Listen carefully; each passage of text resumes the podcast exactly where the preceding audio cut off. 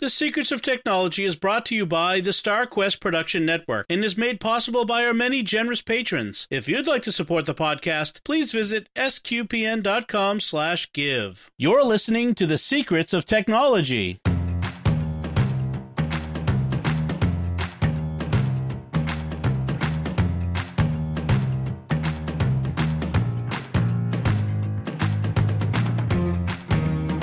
Hi, I'm Dom Bettinelli, and you're listening to The Secrets of Technology, where we discuss the technology news that's important to you from a uniquely Catholic point of view. And joining me today on the panel are Jack Barazzini. Hi, Jack. Hey, nice to be here. And uh, welcome. And Joanne Mercier. Hi, Joanne. Hello, everyone. Welcome, Jack. Yes, welcome. Glad to be here. Uh, Jack, so uh, uh, as the listeners might know, you are, uh, this is your first time with us, joining us on the, the podcast. And so I'd like to take a moment to ask you to introduce yourself to the audience and just a little about yourself and who you are and why you're here. Hey, my name is uh, Jack Barazzini, and I live in uh, Alabama with my uh, wife and son.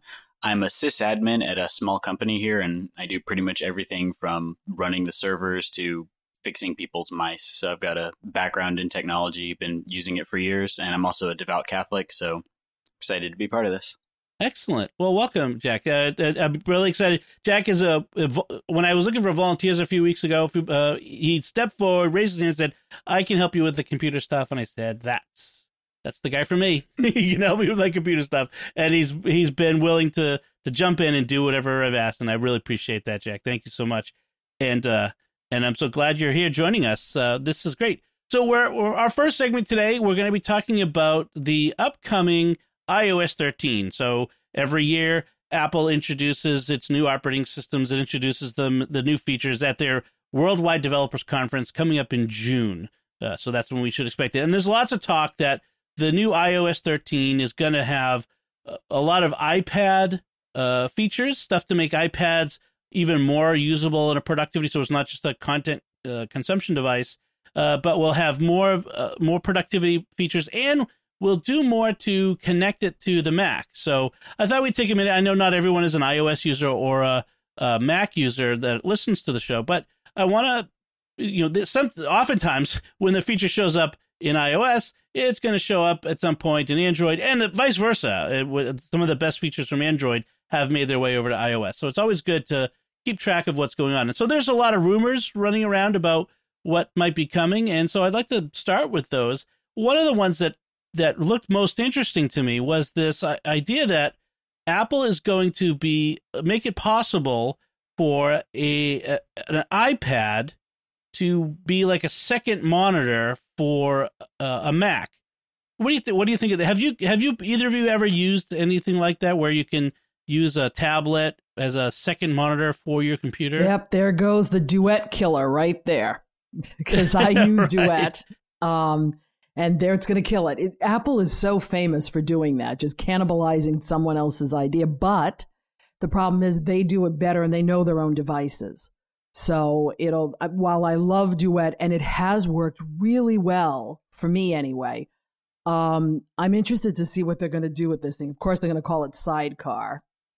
Sounds, it sounds like a drink, but, but what the heck? I mean, if, it, if if it enables you to take your laptop somewhere and have two monitors for extra stuff, I think that's great. I, I do that when I'm away from he, from home. At home, I have two monitors, and that's what I prefer. So I think it's a good thing. I think more people will use it. What do you think, Jack? Honestly, the feature that seems the most useful, like for what I do especially, um, is if you're working like at your computer, you could take that put everything you have on your computer on your iPad and then walk somewhere without having to take your whole laptop. So if it's able to do something like that, I think that'd be awesome. That would be kind of cool. There are times when, like, when I have my, I, I work from an i uh, an iMac on my desk, and if I can do that from an iMac, I could just put a couple of screens on the on the uh, the iPad and go walk into the kitchen during lunch or out onto the patio on a nice day. That'd be really nice. I mean, I have a I have a MacBook, but I'm I'm already working on the iMac. You know what I mean? So it's, rather than shut everything down, start a new app, start up the app on the on the MacBook, all that sort of stuff moving. I, it's just slide a few uh, things over to another window. That would be kind of cool. Android actually had a feature like that. Um, well, it wasn't Android; it was a Windows app for Android, and this is probably six or seven years now. And I remember playing around with it, and you could basically mirror your computer on your Android tablet, and it was cool, but it, the functionality was not really there yet. So it sounds like something similar to that. And if they can make it more full featured, I think that'd be really useful. Yeah, see, I'm toying with the idea because I have a five year old MacBook Pro. And I know at some point it's going to start slowing down for me. So I'm looking eventually at getting a Mac Mini for the house and leaving it here and then using a uh, 12.9 inch iPad. But it still doesn't do everything that I'd like it to do. So I'm looking at these new features now that they're proposing that might be you know, while we're in all of this uh, rumor mode for iOS 13, that we may be able to open multiple screens on it now natively, and that would be that would push it over the edge for me finally to do that. Jack, as you mentioned, the um, being able to take the the tablet uh, and and mirror the computer screen on it I mean, in some ways, I do that now using a, a software called Screens. Right. There's a, several different uh, pieces of software that do that. Uh, using usually, I think the VNC protocol. So there's it's a standard open, you know, standard protocol. So, uh, so I can do some of that now, but there are issues with lag, with trying to render a giant 27 inch right. monitor on a 9.7 inch screen and things like that. So I, I, would like to see how they, they work with those issues. But yeah, yeah, that's an interesting one. And, and Joanne, you're right. I mean, the, the idea of having a Mac mini on my desktop or just, or any kind of desktop Mac and not needing a, a laptop. I mean, there's still, I'm still at that point where I just, I can't do everything on the iPad. I mean, I know some people can, but I can't and and, and that's it's an issue. So let's let's talk about some of the other uh, some of the other features that have been mentioned. Some um some things that are a little more esoteric, like there's uh, dark mode throughout the throughout the uh, the phone. Yeah, I like dark mode on my on my MacBook, but I'm not sure I like dark. There is some there are some programs now apps now that use dark mode on the iPad. I'm not convinced yet. Yeah, it just seems seems like a nice feature, but nothing crazy. Yeah, with the uh, OLED screen on my phone, it makes sense uh, when it because when you have pure black on the phone, then that's that pixel is not drawing energy. But the the screens on the iPads are not OLED yet. I mean, maybe that's coming, but they're not yet. So they're still drawing energy whether it's black or white. And the same thing with the computer. So uh, I yeah I tried dark mode on my iMac. It was too much, too dark, way too dark. Uh, so I I do have it on the MacBook. It seems to work a little better. I like it on my phone. I I'm not as I'm not as huge a fan of it on my iPad. It's a very interesting dichotomy that I've experienced with that. Yeah, I like it. I like it on the computer. I like it uh, because for my eyes because they're getting older, white sits better for me and I can read it better. But I still need the black on the iPad, black on white. So, Joanne, you hinted, you mentioned that another one of these rumors, which is the ability to have apps to have multiple windows so that just like uh just like Mac and Windows and, uh, already do, we can have you know overlaying the windows and i think that's a recognition that the the what they've come up with now which is the split screen mm-hmm. that they've been doing doesn't work no. quite as well yeah. as we'd no, hoped it, it doesn't uh, it, it does sometimes i have to I, I have to say it that way but it's also i don't know if it's if it's just the way an ipad works you you bring over the two screens and then if, if you hit something wrong one goes away. And it's like uh hello i need that back. Or not or you can't make it go away which is sometimes my right. problem. Or yeah. they're not all all the developers are not allowing them to go in split screen. So you never know which app doesn't do split screen. I always want to put youtube in split screen and half the time you can't even do that so. Right. Oh yeah exactly uh, so so a, a m- multiple windows in, in an app. So this would be multiple windows inside the app. So we're still not having multiple windows from separate apps okay. on screen. Oh, okay. So that's so, so, that would be still a little different, but it's it's an improvement. We're getting there. Um, so something else that might be that would come is uh, things like font man, better font management. You can get fonts installed, but it's a kludgy way. So better font management. Um, mail would be better. uh, some some of those some of those sorts of improvements. So uh, um, some some of the stuff is just sort of esoteric. Some of it sounds like it could be really good.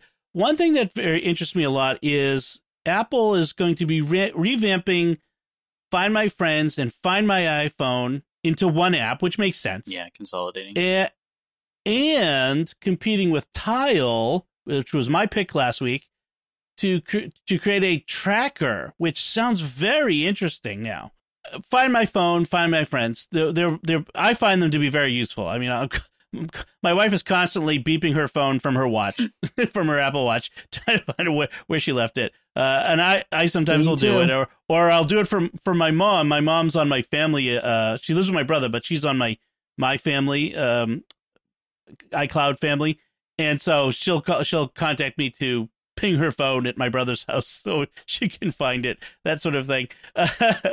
but uh, so this so they would combine it into one app and then put it on both iOS and Mac OS, which is interesting.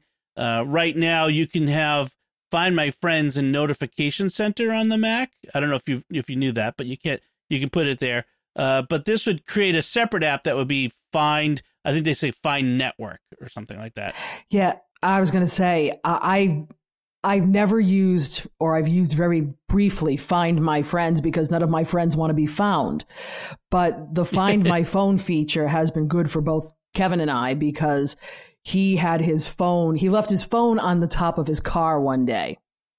Oh, right. ouch. And I was able to pull off the road, locate the phone because somebody, of course, picked it up and went away with it. And I was able to find the phone, lock it down, put the screen on that said, you know, call this number.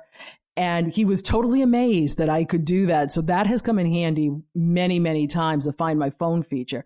But Find My Friends, I, uh, I don't know. It, it hasn't been useful for me. Other than like if you are having your kids like where you're requiring them to use that, I've never met anyone who actually uses that. I use it. My wife and I use it all the time, and I use it especially when she's out running errands. I've got the kids here, and I'm wondering, is she on the way? This way, I don't have to. I don't have to text her to say, "Where are you? Are you on the way? How far are you from here?" I- find it very useful to be able to do that to to to, to kind of keep that idea of it. Also, my my in laws, my sister in law and my mother in law, especially. I don't think I have my father in law on it but they're they live in Texas. But when they come to visit, they and they're at the airport, and there's the, the airport shuttle. I can track the airport shuttle based on their where their phone is, Oh, nice. and and then then I know when to leave the house to go to the the uh, airport shuttle, the Logan Express depot to pick them up. So there are there are I find it useful. It it, it can be very useful for that, that sort of thing. But what really interests me is this tracker idea. So it would be a hardware tracker and the way it would work is just like with Tile, it depends on a vast cloud of app of the Apple ecosystem. There are there are there's a billion, as Oprah famously said a few weeks ago. There's a billion phones, y'all. Oh, oh, Oprah, you, you're not Yeah, that really. southern. So, so she, but but there are a billion phones out there, a billion and, and iPads and other uh, various other iOS devices, and they're all seeing other all these other Bluetooth devices around them. And if there's a Bluetooth device that's in the system with a tracker, it it can say, "Hey, I saw this tracker here," and and it will be an opt-in. Obviously, if you don't want your phone to be to, to be part of this, you you can always just say, telling you know, no. Yeah, right. well, the, and see, here's where I start to draw the line. You know, I, I with with something like Find My iPhone, you can turn that feature off. As long as you can turn it off, that's fine. But if it's going to be another one of those things that you know to make sure we all know where you are at all times, now I get a little nervous. Even though Apple will not sell that information to a third party. Right. I mean, their their their brand. oh, Now this is a kind of an, uh, a tangent, but their brand, their that they have staked the the next uh, uh, phase of their company on is we're the privacy company. They've they've identified the idea that people want privacy protected, and if they can be the privacy tech company, that is valuable. And I can see that. And so I I don't think they would want to endanger that intentionally. But of course, there's always the the possibility of unintentional backdoors and leaks and bugs and that sort of thing. So that's true. But one of the things I really like about this is with these tag, with the, uh, according to the rumor, with these tags, it would allow you to, um, it would easily set it up just like you do with an AirPod. Just have it in proximity to your phone. Uh, you can set the, you could geofence it so when the tag and the device get too far away from each other, the so you you've left your phone behind or not your phone, but it would be something you tag like your keys. It'll your phone will say, "Hey, you leave without your keys." But since there, I'm often walking out of my house and you go, like say going for a walk around the block without my keys. I don't want my phone bugging me all the time. Ah, you can create a geofence of certain locations where it shouldn't need to warn you. So don't warn me if I leave the house without my keys. If I'm doing that, I'm presumably doing that on purpose. So I like I like the idea of I, it. I can see parents doing this with their kids' iPhones. You know, is where where are you going? well, you already do, you already can Right. do this with a Find My Friends. This is just extending it to your kid's backpack. So it's like a physical tag that you can stick on things. Yeah, it'll be like the tile. So probably it's probably gonna be you could stick it on it, uh, eh, or have like a key ring connection, sort of that oh, sort of thing all to it. right. I was thinking it was part of like the phone or the iPad or the No, no. So the phone already does this, and the iPad already does. This is the so the the rumor is that there's a a a new hardware product which would you would purchase separately, and that would be that's the key. So you could attach it to your like I have tile trackers on my phone. I have one in my wallet. I have one in my uh, day pack. So so in the backpack itself. Uh, what I have one. I have a a Kindle, and Amazon doesn't do tracking with the Kindle. I was mentioning this last week. Uh, doesn't do tracking with the Kindle, so I got a Kindle case with a with a pocket, and I slid one in there. I have, like I said, I have uh, one in my wallet. So I, I put it all these on my keys. I have one. I have one on the snowblower keys, uh, so that Jack, you you're in Alabama, so you know, you you probably wouldn't get this. But when you're outdoors and you're trying to get the snowblower started, and you've got a foot and a half of snow, and you're fumbling around with gloves on, it's all too easy to drop the snowblower key and lose it till the spring. yes. Uh, so now it has a Tile Nice. tracker on it, so I'll always know where it is. Uh, that's that sort of thing. So, uh, so uh, I, I, I for one am interested in this. It's probably going to be way too expensive, the Apple Premium, uh, it'll be interesting to see. But I might invest in tile now for my dog. So Yeah, yeah. I mean, that's not a bad idea. But the tile, the, the thing with tile and, and most of these, they rely on Bluetooth. So it's a range issue. Bluetooth is about about 30 feet, give or take, stuff in the way. So what they rely on is that there are enough devices, and this is why the cloud of a billion phones is so important, so that there, there's always, you know, with so many iPhones out there, there's always going to be an iPhone relatively close proximity. The the likelihood if you drop this in the middle of a city, someone with one of these devices is going to walk by it and it will ping the system and you will know where where it is. Oh. So that's what they're counting on. I wonder So. if they'll be if you'll have to charge them because if you have to charge them, that seems like that could make it more difficult, especially since they canceled that pad that they were going to have, the charging pad where you can just put everything on it. Yeah, the AirPower. Yeah. Yeah, I, I'm I'm curious. That would be nice if it had Qi charging. Uh, right now, the tile.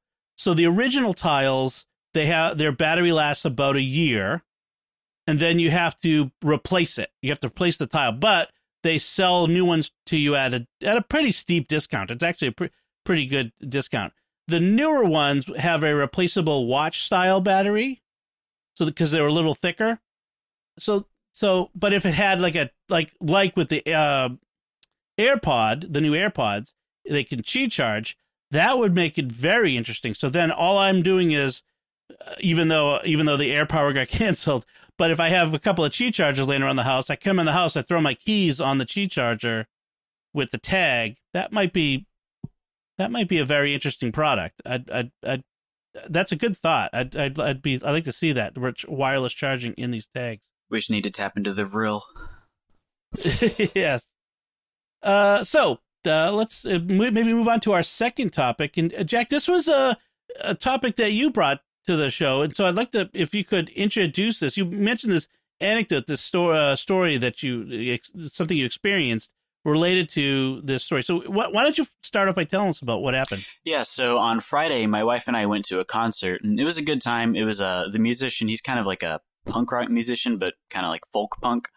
Um, and he does this thing where he'll crowd surf through the crowd during one of the songs, and he'll get down and interact with everyone. And it was all going how he's done it before because we've been to several of his shows. It was a good time. And then he got dropped six feet onto concrete on his back and had to have the Ow. ambulance come out and look at him. And later on, we were up near the front, so we were not where he was when he got dropped, but we saw a, a Twitter video of it later on. And everyone was just standing there with their phones, videoing it happening. No one was helping him get up. And it just really made me think about how a lot of the times when we're out at events now or out with family or out with friends, we're not really experiencing the event just as the event for ourselves. We're thinking about how it will look on Facebook or Instagram and how we can stage it to make it to make us look better on our social media presence.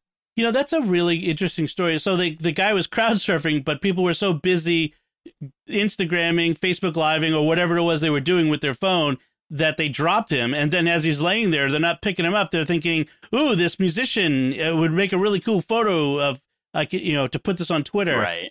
or Instagram." Uh, yeah, you know, it's interesting. It reminds me of something that uh, a friend told me about 20 years ago, which is similar. Uh, he he was in Vienna in Austria uh, uh, on a this is when I was in college and he was on an exchange program you know for a semester abroad and he remembers seeing this carriage go by through Austria this old you know the, the classic old carriage and this couple this tourist couple sitting in it and the guy of the couple had his eye buried in a viewfinder for an from an old one of those old camcorders videoing Vienna and all so all this guy saw of Vienna was what he saw through his viewfinder. Yeah, right. He wasn't he wasn't living the experience. He was just recording it. And and it, that sounds like something similar. Uh so so how do we find that balance between recording life and and making memories, keeping memories uh and and living the experience? Hmm. In in today's yeah, it's got to be a generational thing because even though I grew up in an era where pictures were the thing, everybody had to take a picture of something. Taking a picture of something only lasts a certain amount of time. This video thing, I mean, I go to concerts and I see all these cameras up. And I'm like, why aren't you watch? You just paid $150 to watch Queen on stage and you're watching it through your phone? No, you know, I, I, I, really do think it's a generational thing. If you didn't grow up with this video um, ability, you know, at the at your fingertips, I think you take life a little differently. I, I feel bad because I think a lot of kids are are viewing life through their viewfinders or their or their phones. And a lot of the times, especially with big events like a concert, you're going to be able to find photos of it online. They're going to be better than anything you can take with your own phone. Like anytime I try to take a picture of something, like 90% of the time, it doesn't even come out well. No, Right. Hmm. Concerts are too dark, the and what's going on is too far away, and your zoom on your phone is is is a digital zoom. It, the uh, optics are not set up for that. You you're gonna you're gonna forget to turn off the flash, and it's gonna and you're gonna see this nice well lit photo of the back of the head of the guy in front of you. I mean, yeah, exact. That's exactly it. And this is a problem for professional photographers. Is everybody thinks I've got a I've got a camera on me. I'm a real photographer. I mean, you can get some nice photos with your phone once once in a while, but real photographers, that's different. I mean, they they know how to capture a scene. But that's an interesting thing we were saying, Joanne, about you know the, difference in generations. I mean, it's not. I don't think it's just video. I think it's it, part of it is is even a generation ago taking a photo like you had a camera with twelve or twenty four pictures, or a Polaroid with I think it was I, I think it was maybe a dozen, a pol, even a Polaroid. Yeah, and you had you had to very you had a, even if you had several rolls on you, you were very careful in which how many pictures you took and not use them all up at once. But now there's th- th- there's a photo is is is nothing. It's a commodity. It's I, I could take a thousand photos, uh, and and so there's no reason not to. But I think the bigger point of this story is the fact that people instead it, it was almost like the humanness is taken out. This man just fell on the floor instead of helping him. We're taking video and taking pictures. No, no, and, and I see that a lot now. You know, something happens on the street. out come the cameras. Uh, why aren't you helping this person? Right. Why aren't you getting involved? And I think that's the bigger thing. I've also noticed that on the opposite end, where sometimes on like Facebook or Instagram, you'll see those videos of someone where they'll go and help somebody and do like this kind thing. But then I'm wondering, like, why are you videotaping yourself going and helping this person? It, it kind of it kind of negates the fact that you were being charitable because if you're just doing it for the social cachet, it seems to it seems more selfish than anything. I, I see these well produced hidden camera videos of guy a guy in the street of New York going around and buying pizza for all the homeless people and it's it's got all the feels but I'm thinking why are you have why are you having someone video you doing this it's it's a bit it is a bit odd to say the least yeah that, it so it's you doing it for the gram as they say you know and and so there's this balance we've got to find between b- between these things so maybe we could talk a little bit like what ways we can maybe avoid falling into the trap. Uh, so like when you're on vacation, you want to record it, you want fo- uh, photos, you want video. I find myself doing that all the time. Oh, this would make a, a perfect photo of my daughter running across those rocks over there with the beautiful backdrop that I could post on Facebook. I mean, there's nothing there's nothing inherently wrong with that, but it's it's the question of how how much of my vacation is taken up with recording it to show to other people and why am i interested in showing other people this so they think i'm a better person because i went on a nice vacation and went to a cool place yeah see fi- p- pictures in the old days were were done to tell stories as as a genealogist that's when i look at pictures i'm trying to find the story behind the picture Nowadays, it's the picture for the picture's sake, or the picture for its composition, or the picture for how many people will look at this picture because it's done a certain way. It doesn't tell a story. And that's, I think we've lost, again, the humanness of all of this. You know, we're, we're just doing it to impress people. We're not doing it to care, I mean, to, to, um, share it with the next generation or to recall something that to us means something. Cause a picture, one picture means something to you, it's going to mean something to somebody else. It's also so easy to take pictures nowadays that we don't think about it. Like, there's probably more pictures of my kid than there are of like anybody, the entire human race before like 1930. Because I was just going through them, there's right. like thousands. No, I was going to say it's the parental problem of the of, of photos, and it's especially true as you get more kids. Uh, although it's a little bit inverse. Uh, the first child gets all the pictures. Second child gets just a few fewer, and, and then on and on. And then the, the once you get to around five or six or so, uh, you see them in background of shots of your dinner or whatever. But you know, no, I'm just kidding. but but it's and true. I think there are more pictures of people's thumbs and the insides of their iPhone cases than there probably are of anything else. yeah. Well, I mean, this is the thing I talk about with my wife. I mean, we have uh, we share uh, I, all of her iPhoto uh, iPhone photos end up in our shared iPhoto library. I have a workflow that automatically imports all her photos because Apple has not yet made a family photo app, you know, in the cloud. That, Come on, Apple. Yeah, that was really that was one of the most frustrating things about iCloud. That's why I switched to Google Photos because you can make family photo albums. Yes. I mean, we can and we can make a family photo album, but what I want is just one photo library for both right. of us. Uh, which is what I've I've cobbled together using third party apps and some automation and you know scripting and, and stuff like that. But uh, I wish it were native. But that that's a that's a little bit of a tangent. Uh, but as I looked at her photos, her photos come in, and they're like there'll be forty five photos of leaves and and plants in the yard, and I'm thinking, I mean, these are nice, but no one's ever going to care about these after today. Like. Uh, uh like and we don't need 45 of them you know I, I have to be the editor who goes in and deletes 44, you know, and it saves the one. Uh, or even of our own child, you know, there's the, the the kid's doing something cool, and so we take 35 photos of it, but we really only need the one best photo of that. But then you feel bad for deleting any of them. Yeah. Right. Well, and, and then you know, I just don't have the time to do. I used to go go through and edit out and call, and I'm like, why am I do, spending all my time doing this? I mean, it used to be that the uh, iPhoto library database would grind to a halt after a few thousand photos, so there was a real re- good reason to. But now that all those sorts of things are improved, you can put tens of thousands in there; it doesn't really hurt it. But you know it's hard to find anything now, and you know it's just to get clutter. So, so, so the, yeah, we have this problem where it's so easy to take photos. It's so hard to weed them out.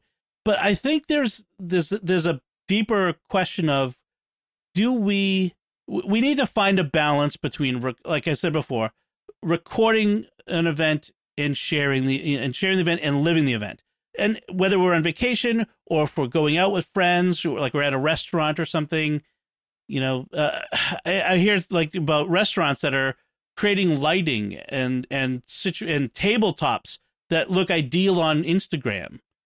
I mean, we're a little out of control, folks. Enjoy the meal. Just eat it. Just. Did you see that news story about the Instagram influencers who killed that field of poppies in California? Yes, they so California's had a, a super bloom this spring. Uh, the, the, they had a very wet spring, and they've had uh, all you have more flowers blooming. So all the people have been going out to visit them. Uh, Jack, what was it? What, what what exactly happened? Maybe you could share with us. Um, pretty much what happened was everyone went to the field because it was really beautiful, and instead of just observing it for what it was, which is you know beautiful flowers, they were like lying around in it and jumping around in it, doing all the you know poses for Instagram, and it ended up like damaging Ooh. a large part of the field. Rather than taking pictures of the beauty of the field for itself, they were they were they had to put themselves in the photo because I'm a social media influencer and therefore it's not a real photo if I'm not in it. I, am dying to see geneal, geneal, um, genealogy programs in a hundred years with all the selfies. You know, instead of right, instead of right. groups of people and you know posing, it's going to be selfies. Right. I mean, genealogists are going to have to sift through all of this uh, in the future. That'll be an interesting uh, exercise on their part. Uh, so, all right. I, I'm not sure that we have any uh, conclusions here, other than to you know perhaps put the phone away for a little bit. And but if the listeners have any feedback, any tips, any any experiences you want to share, we certainly would love to hear from you. Uh, uh, I'll give the email address at the end, but I'll say it here as well. If you'd send it to technology at sqpn.com or post a comment on we we find this on social media on Facebook or Twitter. Uh, we'd love to hear from you about your experiences with not living through the gram, not uh, you know living living the events rather than just seeking to record it and share it online. Uh, that would be great. I'd love to hear from you. That brings us to our picks of the week. Uh, Jack, we as you know, we do our uh, every week we we pick something that we found interesting, cool, something in the technology or and or gadget realm. And Jack, since you're the uh, the fir- uh, first timer here, I'm gonna let you go first. And what what's your pick this week? Awesome. So one of something that I really love is space. Um, and if you're like me, if you've ever wanted to see what happens if you put 17 Marses in orbit around Earth, this app would be perfect for you. It's um, it's a physics simulator called Universe Sandbox, and basically what it is is it's a simulation of you can do solar systems, you can do galaxies, and you can play around with all the variables. You can change the value of gravity, you can change like the mass of the sun, all sorts of things like that. It's a lot of fun to play around with. It doesn't it's not like a game where there's any sort of goal, but it's basically just like you can take the solar system and you can increase the sun 10 times or you can put a sun where Jupiter is like in 2010, different things like that. So Oh, cool. Yeah, it's, it's available on pretty much every platform, yeah? Where's it available? Um, you can get it through Steam. Um, I think it's available for Mac and PC. You can also get it on Amazon, and I think it's twenty four ninety nine. Excellent. Yeah, it also looks like you can get you can get it for Linux as well. Uh, so they've they've made this widely available. That's very cool. I want to check that out. And it also has a VR component. So if you have like an Oculus Rift, you can put it on and use it that way. I've not been able to do that because I don't have one, but I imagine that'd be a lot of fun flying oh, wow. through space. Yeah, that that would be, uh, be Captain Marvel. Uh, so cool, excellent. That that's a good pick. Uh, Joanne, what's your pick this week? Mine's a little more practical since my husband has cracked yet another iPhone screen. Uh, the ZAGG screen protectors. You know, I, I love Apple, but they say you don't need to put any protectors on our products. Poppycock. You know no. that that that's yeah. no, that isn't it. Um, these screen protectors are the best things going because when you do drop your phone or your iPad, and you usually do, the screen protector is usually the first thing that breaks. Now, the, fir- the unfortunately for my husband, he hit it right on the corner, right before the screen protector. and the crack went Oh, yeah. underneath. But he has done it before where he has dropped it, the screen protector breaks, and you just peel it off. And your screen is perfectly fine. I've sworn by them for years. And I think people, if you're going to buy a, a, a very expensive product with a screen, then you need to protect that screen. Um, they usually, right now, they run. I want to say they run around thirty dollars for the phones, forty-five for the iPads. But if something happens to your screen protector, you can bring it back to them, and for five or eight dollars, they will put another one on. So it's a life. This is is this? ZAGG, ZAGG.com. They also have Z A G G. G- uh, Yeah. Z-A-G-G. And they also, at another time, have great uh, keyboard um, portfolios for iPads. I'll talk about that later. Okay, that'll be That'll be another, another pick, another time. Oh, cool. Yeah, yeah. I I recommend it too. I've I've uh, I've kept. Uh, I, I like to be able to see my iPhone. I spend a lot of money for this beautifully designed product. I don't like to have it in a big bulky OtterBox or something like that. But I did put bump a bumper case on it. We they, that's see through. But I uh, and I do try to put a screen protector on it. Like you said, it's I've been saved by that. yeah, more and than once. ZAGG makes both the um, poly ones, you know, and what which I call plastic, or the glass ones. And I have actual glass, and people might think glass on glass that's stupid. No, it isn't. Seriously, because it This is high impact Yes, glass. very That's- much so. It's not just regular old. Yeah. Uh, very good. That's a good pick. Yep. Uh, get a screen protector, folks. Uh, mine is kind of a fun, weird one too. Uh, so it's coming up on summertime, which is camping time, and I like to go camping. And I have a my new thing for camping is, is I'm not going to sleep on the ground anymore. I'm too old for that. So I got a hammock, and being the sort of guy that I am, I want to know how do I properly hang my hammock uh, so that I'm not, you know, dragging my uh, behind on the ground. and so I got, uh, I found this app. It there's a there's a web version, uh, but there's also an app for Google Play, for Android, and for the iPhone called the Hammock Hang Calculator, and you tell it the distance between the trees that you're ti tying it to, uh, how much you weigh, and, and it will tell. And then uh, you can put in some other uh, things if you know them, and it will tell you how high to pl- place the cord uh, tensioners, the, the the the hang points on the tree for your hammock, so that you're hanging at the correct angle and the correct distance from the ground and that sort of thing. And I mean, it's a it sounds like a simple thing, but it can be tricky sometimes. And if maybe you want to get it right, and uh, this is a fun little app, and it's uh, worth checking out. If you if you go camping, I have a hammock now, and it is great. It uh, it it was relatively inexpensive, and uh, I I will will sleep better in that than I will on the ground any day. I tried the air mattress. Air mattresses are pain because you gotta you gotta have a blow them up, and you, sometimes blow them up the car, and they get dirty, and you're still laying on the ground, and I get a leg leg cramp trying to get up in the middle of the night and climb over my wife and my kids to get to the tent door. This hammock is so much is is a much better solution. So, uh, but this is the hammock hang calculator. It's at the theultimatehang.com. They have hammock reviews as well and information on hammock camping, and so it's a it's a little bit uh, more than just the the app itself. But uh, check it out. That's awesome. Yeah, a lot of fun. So go camping, folks. Get outdoors. Uh, don't just hang out indoors with your computers. technology invades the wild, wild woods. That's right. Take it with you. so, uh, before we close out, I want to take a moment to thank our patrons who make it possible for us to create the secrets of technology, including Ronald B., Corey L., Jerry S., Armand P., and Teresa C. Their generous donations at sqpn.com slash give make it possible for us to continue the secrets of technology and all the shows we do at StarQuest.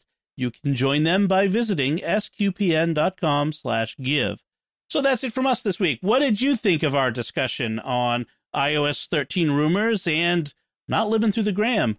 Let us know by visiting sqpn.com slash technology or the SQPN Facebook page, which is at facebook.com slash starquestmedia, and leave us some feedback or send us an email to technology at sqpn.com. And you can find the links to the some articles that we discussed and to our picks from our discussion on our show notes at sqpn.com. Folks, I want to remind you if you are listening to the show and you are you downloaded it somewhere, someone shared it with you, make sure that you you have subscribed to the show in iTunes, Google Play, Stitcher, TuneIn, your favorite podcast app will let you sometimes subscribe directly from there, or on YouTube, where you should hit the bell to get notifications of new episodes. Until next time, Jack Barazzini, thank you for joining us and sharing the secrets of technology. Thanks, Dom. And Joanne Mercier, thank you as well. Thank you. And once again, I'm Dom Bettinelli. Thank you for listening to The Secrets of Technology on StarQuest.